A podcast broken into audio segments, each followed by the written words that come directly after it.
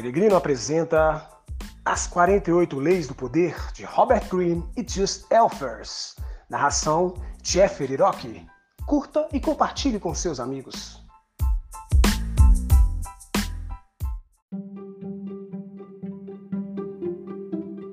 Lei quarenta e seis. Não pareça perfeito demais. Julgamento. Parecer melhor do que os outros é sempre perigoso, mas o que é perigosíssimo é parecer não ter falhas ou fraquezas. A inveja cria inimigos silenciosos. É sinal de astúcia exibir ocasionalmente alguns defeitos e admitir vícios inofensivos para desviar a inveja e parecer mais humano e acessível. Só os deuses e os mortos podem parecer perfeitos impunemente. A lei transgredida. Joe Orton conheceu Kenneth Halliwell na Royal Academy of Dramatic Arts, em Londres, em mil novecentos e cinquenta e três, onde ambos estavam matriculados como alunos de teatro. Logo se tornaram amantes e foram morar juntos. Halliwell, com vinte e cinco anos na época, era sete anos mais velho do que Orton e parecia o mais seguro. Mas nenhum dos dois tinha muito talento como ator e, depois da formatura, acomodados num apartamento úmido em Londres, resolveram desistir de representar e trabalhar em colaborações escrevendo. A herança de Halliwell era suficiente para sustentá-lo sem ter que procurar emprego por alguns anos, e no início ele era a força motriz por trás das histórias e romances que escreviam. Ele ditava e Orton datilografava os manuscritos, ocasionalmente intercalando as suas próprias frases e ideias. Seus primeiros esforços atraíram algum interesse dos agentes literários, mas foi só alvoroço. A promessa não deu em nada. Finalmente, o dinheiro da herança acabou e o casal teve que procurar trabalho. Suas colaborações eram menos entusiasmadas e frequentes. O futuro parecia negro. Em mil novecentos e cinquenta e sete, Orton começou a escrever por conta própria, mas só cinco anos depois, quando os amantes passaram seis meses na prisão por desfigurar dezenas de livros de bibliotecas, é que ele começou a encontrar a sua voz.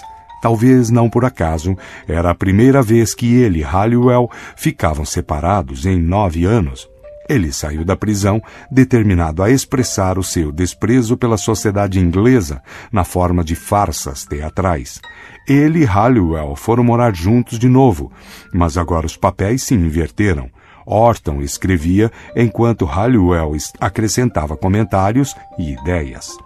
Em mil novecentos e sessenta e quatro, Joe Orton completou a sua primeira peça longa, Entertaining mister Sloane. A peça fez sucesso no West End de Londres, onde recebeu críticas brilhantes. Um novo grande escritor surgira, não se sabia de onde. Agora era um sucesso atrás do outro, num ritmo alucinante. Em mil novecentos e sessenta e seis, Orton estourou com a peça Lot e sua popularidade cresceu. Logo começaram a chegar encomendas de todos os lados, inclusive dos Beatles, que pagaram generosamente a Orton pelo roteiro de um filme. Tudo ia muito bem, tudo exceto o relacionamento entre Orton e Kenneth Halliwell. O casal ainda vivia junto, mas enquanto Orton tinha cada vez mais sucesso, Halliwell decaía. Assistindo ao amante tornar-se o centro das atenções, ele passava pela humilhação de se transformar numa espécie de assistente pessoal do teatrólogo, com seu papel de colaborador ficando cada vez menor. Na década de mil novecentos e cinquenta, ele havia sustentado Orton com a sua herança. Agora, Orton o sustentava. Nas festas ou entre amigos, as pessoas se sentiam naturalmente atraídas por Orton. Ele era charmoso e sempre alegre. Ao contrário de Orton, Halliwell era careca e esquisito. Por estar sempre na defensiva, as pessoas o evitavam. Com o sucesso de Orton, pioraram os problemas entre o casal. O mau humor de Halliwell tornava impossível a vida dos dois juntos. Orton dizia que queria ir embora e tinha inúmeros casos, mas acabava sempre voltando para o seu velho amigo e amante.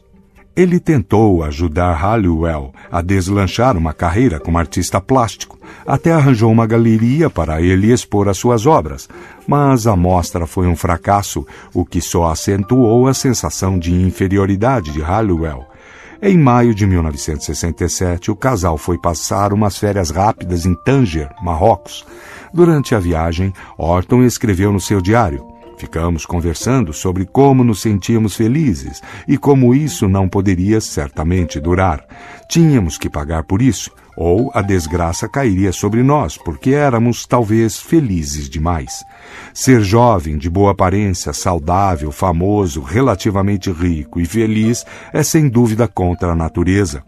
Halliwell, externamente, parecia tão feliz quanto Orton, mas por dentro ele sofria. E dois meses depois, na madrugada de dez de agosto de mil novecentos e sessenta e sete, dias depois de ter ajudado Orton a dar os toques finais na farsa maldosa What the Butler Saw, indubitavelmente a sua obra-prima, Kenneth Halliwell matou Joe Orton com vários golpes de martelo na cabeça. Engoliu em seguida vinte e uma pílulas para dormir e morreu, deixando um bilhete que dizia: "Se você ler os diários de Orton, tudo se explicará." Interpretação: Kenneth Halliwell tinha tentado tratar a sua decadência como uma doença mental, mas o que os diários de Joe Orton lhe revelaram foi a verdade. A origem da sua doença era a inveja, pura e simplesmente. Os diários que Halliwell lera escondido relatavam os dias do casal quando os dois lutavam igualmente por reconhecimento. Depois Orton encontrou sucesso e os diários começaram a descrever o mau humor de Halliwell, os comentários grosseiros nas festas, a sua crescente sensação de inferioridade. Tudo isto Orton narrou com um distanciamento que beirava o desprezo. Os diários deixaram evidente a amargura de Halliwell com o sucesso de Orton. Afinal, a única coisa que o deixaria satisfeito era o fracasso de Orton, uma peça sem sucesso, talvez, para que pudessem chorar os seus fracassos como faziam anos antes. Como estava acontecendo o oposto disso, Orton tinha cada vez mais sucesso e popularidade. Halliwell fez a única coisa que os igualaria novamente. Na morte, eles ficaram iguais. Com o assassinato de Orton, ele ficou quase tão famoso quanto o amigo, postumamente. Joe Orton só compreendeu em parte a decadência do amante. Suas tentativas para ajudar Halliwell a deslanchar uma carreira artística deixaram seu registro, caridade e culpa. Orton tinha basicamente duas soluções possíveis para o problema. Ele poderia ter reduzido seu sucesso, exibindo algumas falhas, desviando a inveja de Halliwell, ou, tendo percebido a natureza do problema, fugir de Halliwell, como se foge de uma víbora, o que de fato ele era, uma víbora de inveja. Com alguém corroído pela inveja, tudo que você fizer só vai piorar as coisas, e a cada dia a ferida vai se inflamando. Finalmente essa pessoa ataca. Só uma minoria consegue ter êxito no jogo da vida, e essa minoria inevitavelmente desperta a inveja das pessoas ao redor. Quando o sucesso acontecer no caminho, as pessoas mais perigosas são aquelas do seu próprio círculo, os amigos e conhecidos que você deixou para trás. Os sentimentos de inferioridade os corrói. A ideia do seu sucesso só acentua a sensação que eles têm de estagnação. A inveja, que o filósofo Kierkegaard chama de admiração infeliz, toma conta. Você pode não ver, mas sentirá um dia. Se não aprender as estratégias de desvio, os pequenos sacrifícios aos deuses do sucesso, seja abafando seu brilho ocasionalmente, revelando de propósito um defeito, uma fraqueza ou ansiedade, ou atribuindo seu sucesso à sorte, ou apenas procurando novos amigos. Jamais subestime o poder da inveja. A lei observada. A classe dos mercadores e as guildas de artesãos a que a Florença medieval devia sua prosperidade tinham criado uma república que os protegia da opressão da nobreza. Visto que só era possível ocupar os altos cargos por alguns meses, ninguém tinha o domínio permanente, e embora isso significasse a luta constante pelo controle entre as facções políticas, o sistema afastava os tiranos e pequenos ditadores. A família Medici viveu vários séculos sob este sistema sem fazer grandes progressos. Eram boticários de origem modesta e cidadãos típicos de classe média. Só no final do século quatorze, quando Giovanni de Medici fez uma pequena fortuna com negócios bancários, é que eles surgiram como uma força a ser considerada. Com a morte de Giovanni, seu filho Cosimo assumiu os negócios da família e logo mostrou o seu talento. Comandados por ele, os negócios prosperaram e os Medici se tornaram uma das famílias de banqueiros mais importantes da Europa. Mas tinha um rival em Florença. Apesar do sistema republicano, uma família, os Albizzi, conseguira com o tempo monopolizar o controle do governo, forjando alianças que lhe permitia constantemente preencher cargos importantes com seus próprios homens. Cosimo não lutou contra isto e, de fato, deu aos Albizzi o seu apoio tácito, ao mesmo tempo enquanto os Albizzi estavam começando a ostentar o seu poder. Cosimo fazia questão de ficar nos bastidores. Mas, finalmente, foi impossível continuar ignorando a fortuna dos Medici, e em mil quatrocentos e trinta e três, sentindo-se ameaçado pela família, os Albizzi usaram a sua força no governo para mandar prender Cosimo, sob a acusação de conspirar para derrubar a República. Alguns da facção dos Albizzi queriam executar Cosimo, outros temiam que isto detonasse uma guerra civil. Acabaram por exilá-lo de Florença. Cosimo não se opôs à sentença e saiu calmamente. Às vezes, ele sabia, é mais sensato aguardar a sua hora e se manter discreto. Durante o ano seguinte, os Albizzi começaram a dar motivos para se temer que estivessem preparando uma ditadura. Enquanto isso, Cosimo, tirando proveito da sua riqueza, continuava influenciando os negócios de Florença, mesmo no exílio. Estourou uma guerra civil na cidade e, em setembro de mil quatrocentos e trinta e quatro, os Albizzi foram derrubados do poder e exilados. Cosimo imediatamente voltou para Florença, restaurada a sua posição, mas ele percebeu que agora a situação era delicada. Se parecesse ambicioso como os Albizzi, geraria oposição e inveja, o que poderia colocar em risco seus negócios. Por outro lado, mantendo-se discreto, deixaria uma brecha para outras facções surgirem, como tinha acontecido com os Albizzi, e punirem os Medici pelo seu sucesso. Cosimo solucionou o problema de duas maneiras. Usou secretamente a sua riqueza para influenciar os cidadãos mais importantes e colocou seus próprios aliados, todos espertamente recrutados, nas classes médias para disfarçar essa aliança, nos principais postos do governo. Quem se queixasse da sua crescente influência política era taxado com impostos até ceder, ou suas propriedades eram compradas por banqueiros aliados de Cosimo. A República sobrevivia apenas no nome. Cosimo é quem tinha o controle da situação.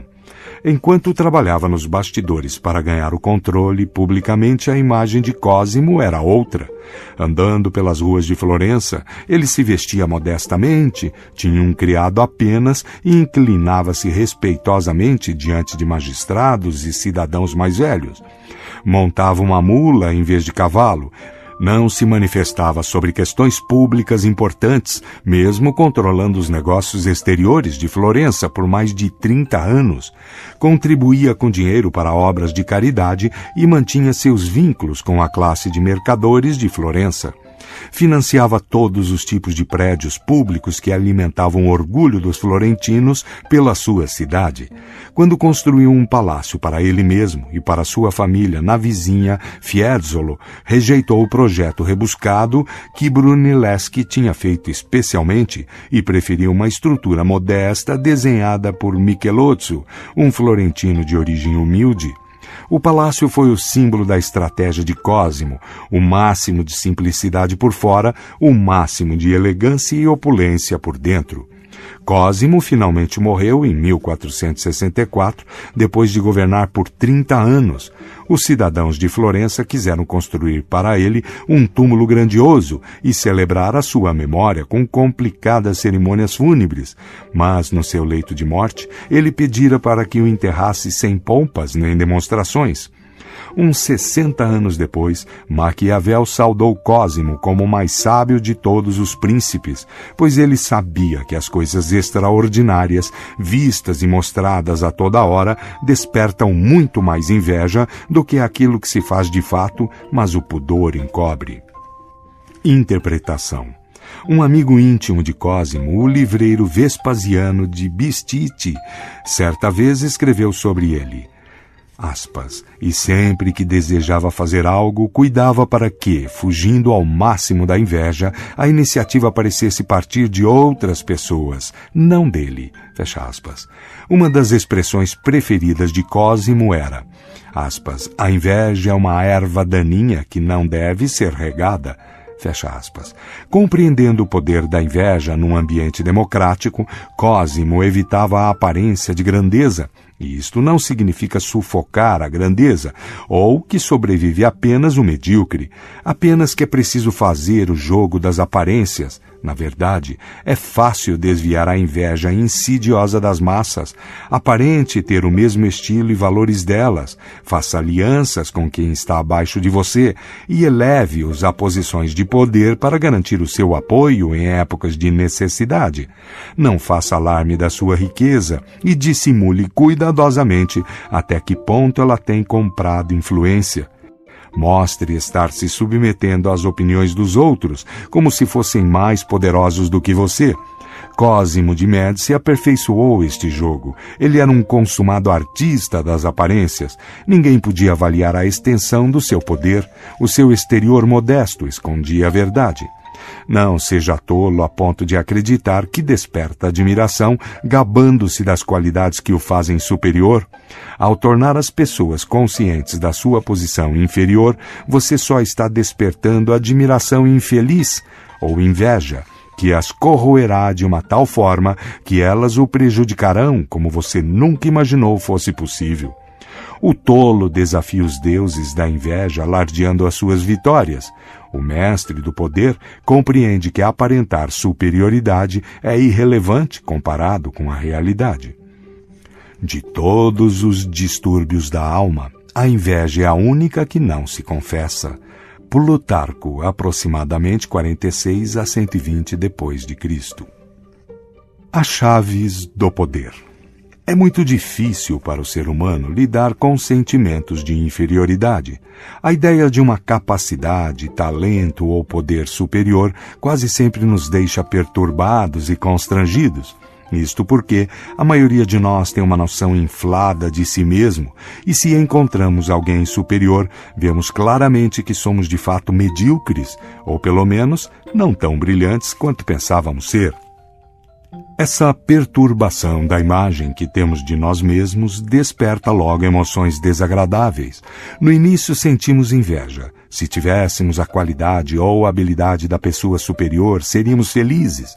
Mas a inveja não conforta nem torna as pessoas iguais. Nem podemos reconhecer que a sentimos, pois é mal vista socialmente. Mostrar inveja é admitir estar se sentindo inferior. Para os amigos íntimos, podemos confessar nossos desejos ocultos frustrados, mas jamais confessaremos que sentimos inveja. Portanto, ela permanece em segredo. Nós a disfarçamos de várias maneiras. Encontrar motivos, por exemplo, para criticar a pessoa que nos faz sentir assim. Ele pode ser mais esperto do que eu, dizemos, mas é uma pessoa sem moral, nem escrúpulos. Ou ele pode ter mais poder, mas é um trambiqueiro. Quando não é a calúnia, é o excesso de elogios, outro disfarce da inveja. Existem várias estratégias para se lidar com a emoção insidiosa e destrutiva da inveja.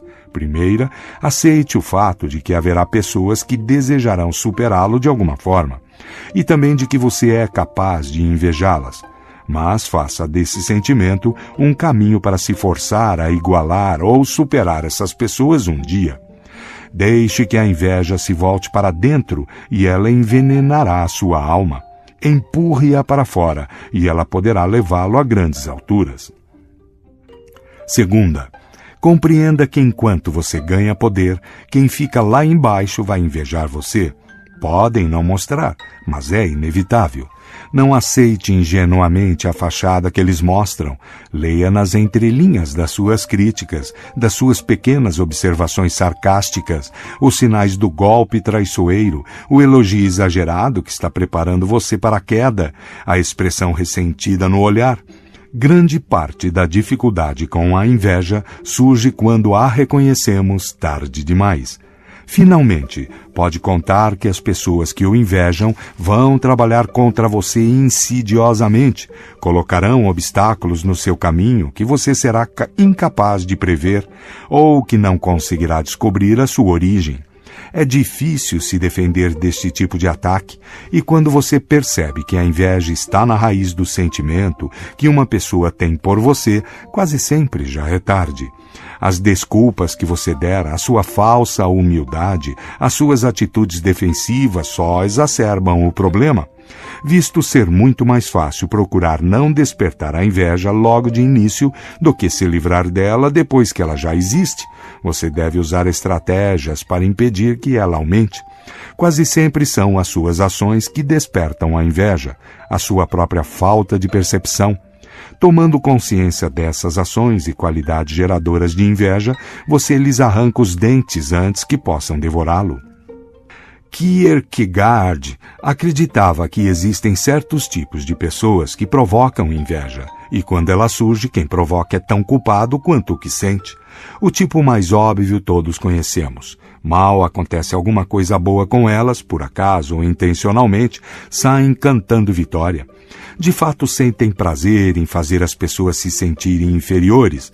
Esse tipo é óbvio e irremediável, mas existem outras que despertam a inveja de uma maneira mais sutil e inconsciente e são parcialmente culpadas por seus problemas. A inveja quase sempre é um problema, por exemplo, para quem possui um grande talento natural. Sir Walter Raleigh foi um dos homens mais brilhantes da corte da rainha Elizabeth primeira, na Inglaterra. Era um hábil cientista, escreveu poesias ainda reconhecidas entre os textos mais belos da época.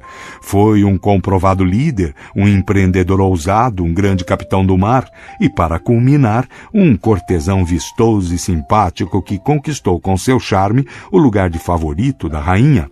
Onde ele ia, entretanto, tinha gente bloqueando o seu caminho.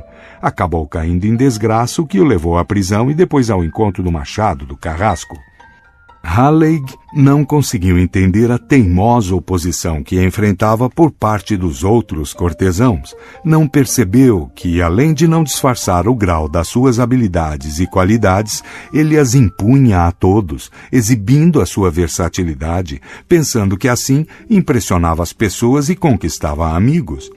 De fato, ele conquistou foi inimigos secretos, gente que se sentia inferior a ele e fazia o possível para arruiná-lo ao menor tropeço ou erro. No final, ele foi executado, acusado de traição, mas a inveja lança mão de qualquer artifício para encobrir a sua destrutividade. O tipo de inveja que Sir Walter Raleigh despertou é o pior. Foi inspirada por seu talento natural e graça, que ele gostava de ostentar na sua plenitude. Dinheiro qualquer um pode ter, poder também, mas superioridade de inteligência, boa aparência, charme, essas qualidades não se compram. O naturalmente perfeito deve se esforçar muito para disfarçar o seu brilho, exibindo um defeito ou dois para desviar a inveja, antes que ela se enraize. É um erro grave e ingênuo pensar que está encantando as pessoas com seus talentos naturais, quando de fato elas estão detestando você. Um grande perigo na esfera do poder é quando a sorte parece sorrir de repente. Uma promoção inesperada, uma vitória ou sucesso que parece vir não se sabe de onde. Isto certamente despertará inveja entre seus pares.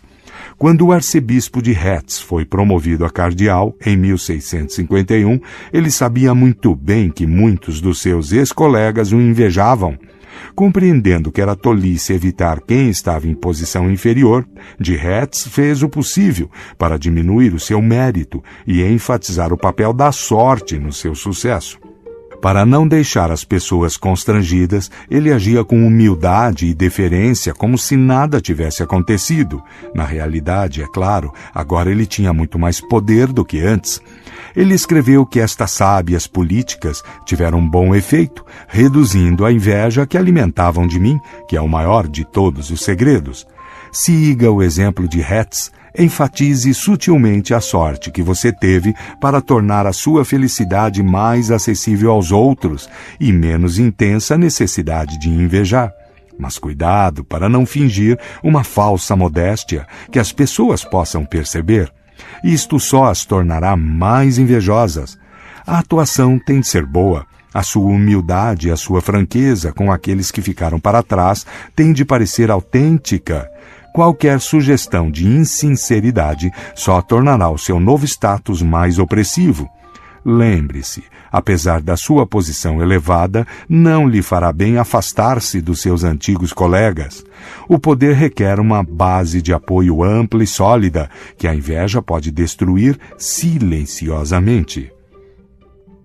Qualquer tipo de poder político gera inveja, e uma das melhores maneiras de desviá-la antes que tome raízes é parecer pouco ambicioso.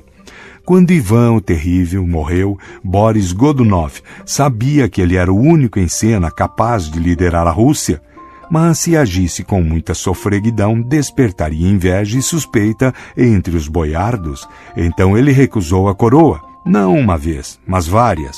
Ele fez o povo insistir para que ele subisse ao trono. George Washington usou a mesma estratégia com grande efeito, primeiro recusando-se a manter o cargo de comandante em chefe do exército americano, depois dizendo que não queria ser presidente. Em ambos os casos, ele aumentou ainda mais a sua popularidade. Não se pode invejar o poder que se deu a quem parecia não estar querendo. Segundo o estadista e escritor elisabetano Sir Francis Bacon, a política mais sensata do poderoso é criar uma espécie de pena dele mesmo, como se as suas responsabilidades fossem um peso e um sacrifício. Como alguém pode invejar um homem que assumiu uma carga tão pesada em prol do interesse público? Disfarce o seu poder como uma espécie de sacrifício autoimposto, em vez de um manancial de felicidade, e você se tornará menos invejável. Enfatize os seus problemas e transformará um perigo em potencial, a inveja, numa fonte de apoio moral, pena. Manobra semelhante é sugerir que sua sorte será benéfica para as pessoas ao seu redor. Para fazer isto, você precisa soltar os cordões da bolsa, como Símon, um general rico da antiga Grécia, que presenteava generosamente para impedir que o povo se ressentisse da sua influência na política de Atenas. Ele pagou um alto preço para evitar a inveja, mas no final isso o salvou do ostracismo e de ser exilado. O pintor G M W Turner imaginou uma outra forma de presentear para evitar a inveja dos seus companheiros artistas, que ele reconhecia como o maior obstáculo ao seu sucesso. Notando que a sua incomparável habilidade no uso das cores os fazia temer que seus quadros fossem pendurados ao lado dos dele nas exposições, ele percebeu que esse medo acabaria se transformando em inveja e teria dificuldade depois para achar galerias onde expor.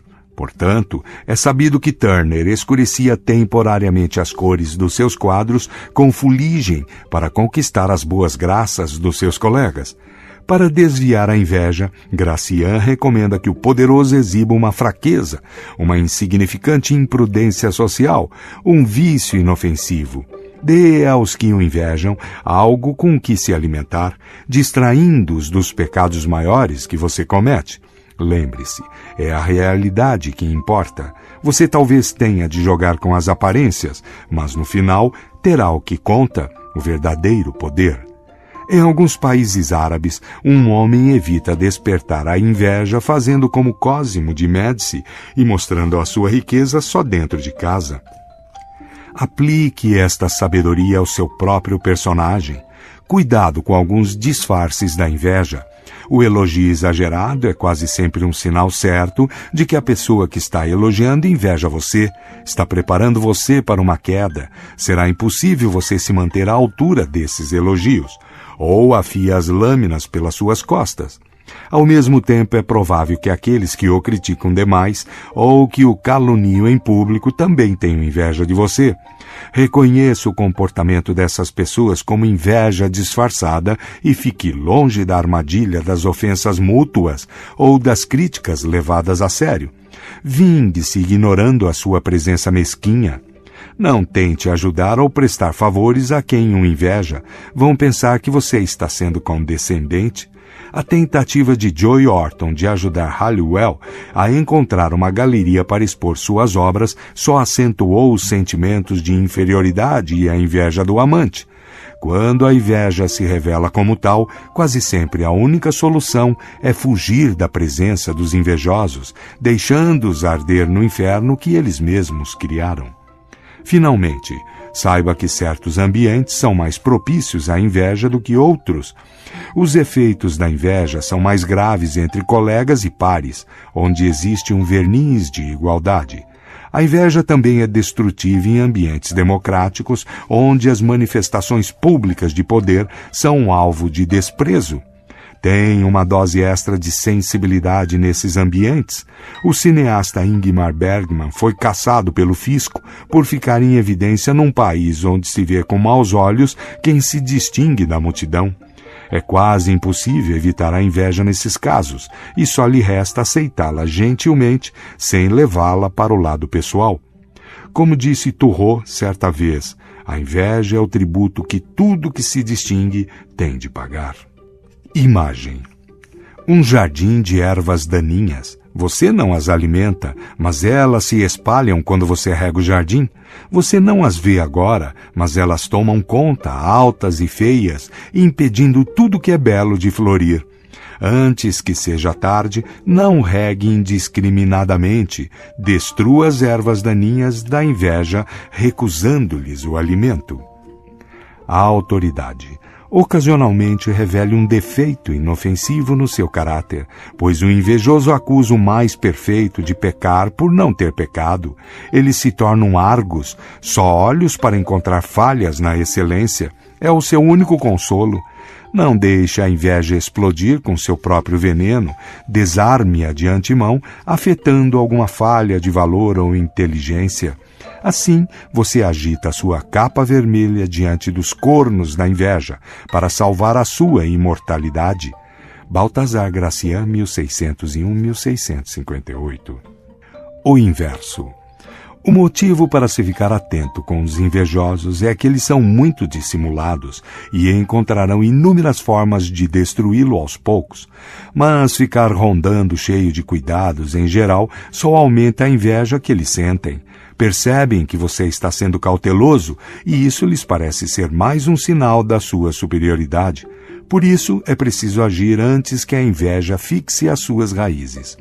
Quando já existir a inveja, por sua culpa ou não, às vezes é melhor usar a abordagem inversa. Mostre um desprezo total por aqueles que o invejam.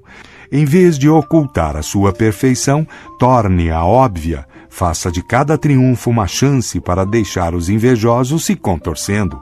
A sua sorte e o seu poder será um inferno para eles. Se você alcançar uma posição de poder incontestável, a inveja deles não terá nenhum efeito sobre você e será a sua melhor vingança. Eles ficam presos à inveja, enquanto você fica livre com o seu poder. Foi assim que Miguel Ângelo triunfou sobre o virulento arquiteto Bramante, que fez o Papa Júlio recusar o projeto que ele tinha feito para o seu túmulo.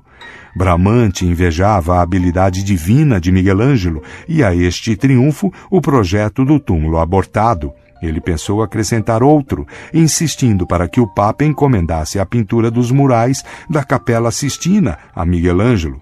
O projeto levaria anos, durante os quais Miguel Ângelo não poderia mais esculpir as suas maravilhosas estátuas. Além disso, Bramante considerava que Miguel Ângelo não era tão bom pintor quanto escultor.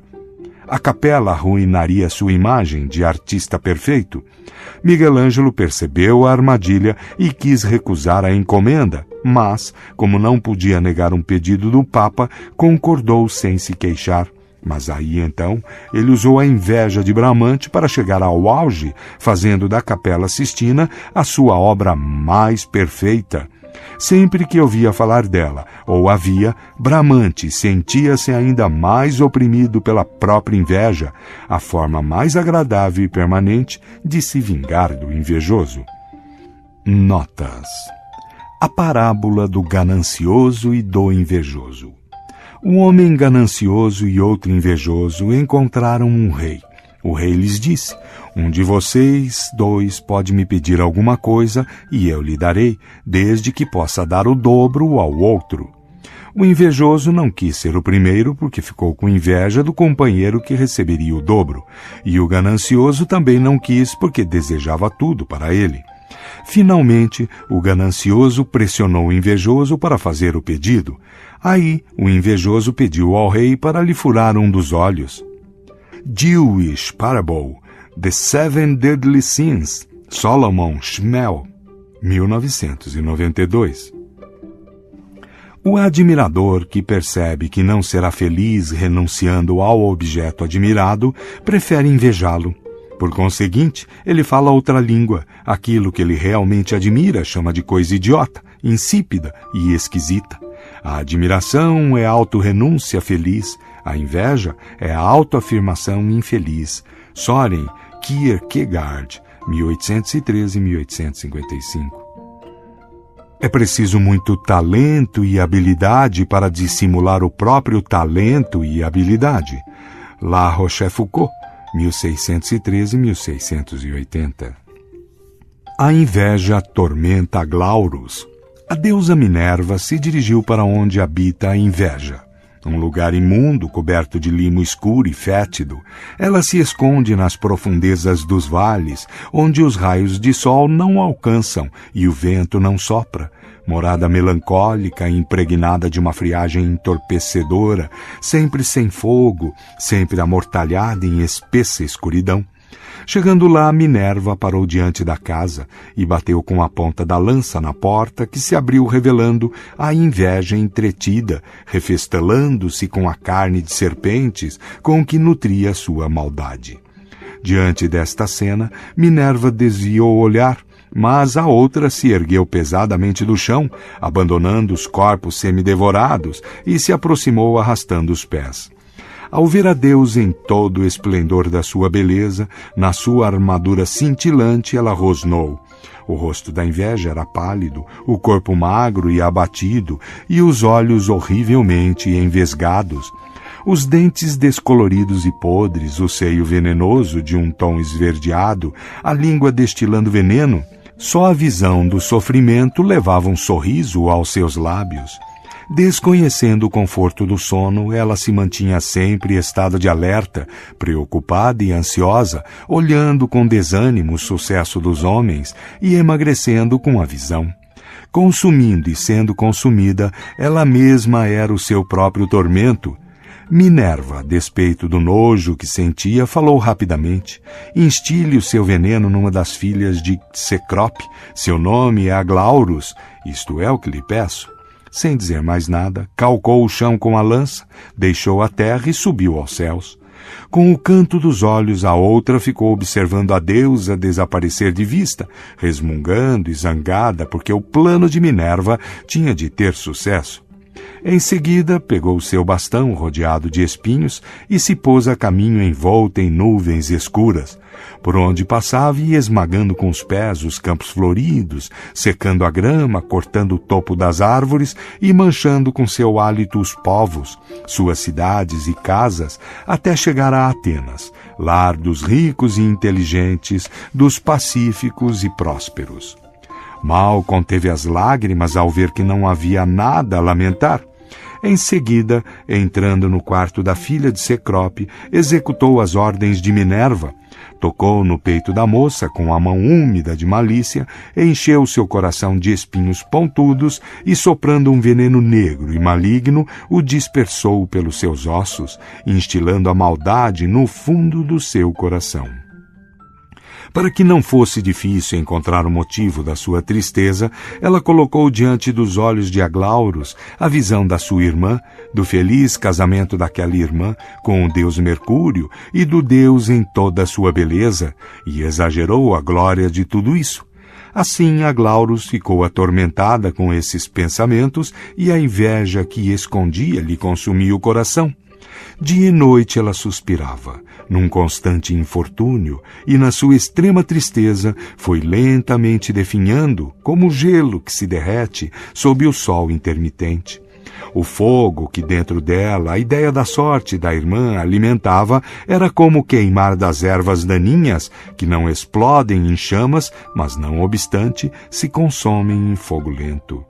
Metamorfoses, Ovídio, quarenta e três antes de Cristo, a dezoito depois de Cristo O invejoso oculta-se com o mesmo zelo do pecador secreto e lascivo e se torna um inventor de infindáveis truques e estratagemas que usa para se esconder e disfarçar. Assim, ele consegue fingir que ignora a superioridade dos outros que lhe corrói a alma, como se não a visse, não a ouvisse, não tivesse dela consciência, nem tivesse escutado comentários a seu respeito. Ele é um mestre da simulação. Por outro lado, ele tenta com todas as suas forças ser conivente e, por conseguinte, impedir o aparecimento de qualquer forma de superioridade em qualquer situação. E quando ela surge, lança sobre ela a obscuridade, a hipercrítica, o sarcasmo e a calúnia, como um sapo cuspindo veneno de dentro da sua toca. Por outro lado, ele louvará infinitamente homens insignificantes, pessoas medíocres e até aquele que lhe é inferior no seu mesmo ramo de atividade. Arthur Schopenhauer, mil setecentos e oitenta e oito a mil oitocentos e sessenta. Pois é raro, diz o provérbio, o homem que consegue amar o amigo que prospera sem invejá-lo. E na mente do invejoso, o frio veneno se agarra e ele sente em dobro todas as dores que a vida lhe traz. Das suas próprias feridas ele tem de tratar, e a felicidade do outro para ele é como uma maldição. Ésquilo, aproximadamente quinhentos e vinte e cinco a quatrocentos e cinquenta e seis antes de Cristo José e a sua túnica. Ora, Israel amava mais a José que a todos os seus filhos, porque era filho da sua velhice, e lhe fez uma túnica de muitas cores. E seus irmãos o invejaram, e quando de longe o viram, conspiraram para matá-lo, e diziam um ao outro, vem lá o tal sonhador, vinde, pois, agora matemo-lo, e lancemo-lo numa destas cisternas e diremos, um animal selvagem o comeu, vejamos o que será dos seus sonhos. Velho Testamento, Gênesis trinta e sete, três, vinte. A tragédia do túmulo. Quando o Papa Júlio viu o projeto de Miguel Ângelo para o seu túmulo, gostou tanto que o mandou imediatamente a Carrara buscar os mármores necessários, instruindo Alamano Salviati de Florença para lhe pagar mil ducados. Miguel Ângelo ficou naquelas montanhas mais de oito meses, com dois operários e o seu cavalo, e sem outras provisões, exceto comida. Depois de escavado e escolhido o mármore em quantidade suficiente, ele o levou para a costa, incumbindo um dos seus homens de tratar do embarque, e voltou para Roma. A quantidade de mármore era imensa, de forma que, espalhada por toda a praça, foi a admiração de todos e a alegria do Papa, que cobriu Miguel Ângelo de incomensuráveis privilégios. E quando o escultor começou a trabalhar neles, incessantemente, ia vê-lo em sua casa e conversavam como se fossem irmãos. E para facilitar ainda mais o seu acesso até ele, o Papa mandou construir uma ponte levadiça, ligando o corredor aos aposentos de Miguel Ângelo, pela qual poderia visitá-lo em particular. Estes muitos e frequentes favores foram motivo, como costuma acontecer nas cortes, de muita inveja, e acompanhando a inveja de infindáveis perseguições, visto que Bramante, o arquiteto que era amado pelo Papa, o fez mudar de ideia quanto ao monumento, dizendo-lhe, como diz o povo, que dá azar construir o próprio túmulo ainda em vida, e outras histórias mais. O medo e a inveja estimulavam Bramante, pois as críticas de Miguel Ângelo haviam exposto muitos dos seus erros.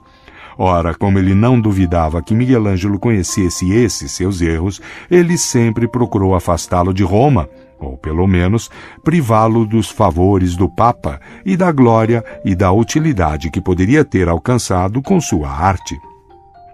Ele teve êxito na questão do túmulo.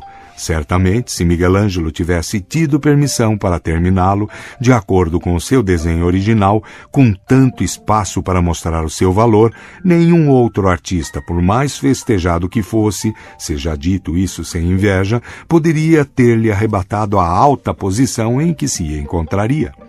Vita de Michelangelo, Ascanio Condivi, mil quinhentos e cinquenta e três. Alguém já confessou seriamente sentir inveja? Há nela algo que se considera universalmente mais vergonhoso até do que o crime perverso, e não só todos o repudiam, como os mais agraciados inclinam-se a não acreditar quando é atribuída com sinceridade a um homem inteligente. Mas, como ela se aloja no coração e não no cérebro, a inteligência não é garantia contra ela. Billy Budd, Herman Melville, mil oitocentos e dezenove a mil oitocentos e noventa e um. Saiba como triunfar sobre a inveja e a malícia. Aqui o desprezo, embora prudente, conta muito pouco. É melhor a magnanimidade. Defender alguém que fala mal de você será sempre louvável. Não há vingança mais nobre do que a que se origina daqueles mesmos méritos e conquistas que frustram e atormentam o invejoso. A cada golpe de sorte mais se retorce a corda com que o mal-intencionado se enforca, e o paraíso do invejado é o inferno do invejoso. Converter a sua sorte em veneno para seus inimigos é o pior castigo que eles podem sofrer. O invejoso não morre apenas uma vez, mas várias. Sempre que o invejado escuta um elogio, a eternidade da fama deste é a medida da punição daquele. Este é imortal na sua glória, aquele na sua miséria. Os clarins da fama que soam pela imortalidade de um anunciam a morte do outro, condenado a morrer engasgado com a própria inveja. Baltasar Gracián, mil seiscentos e um a mil seiscentos e cinquenta e oito.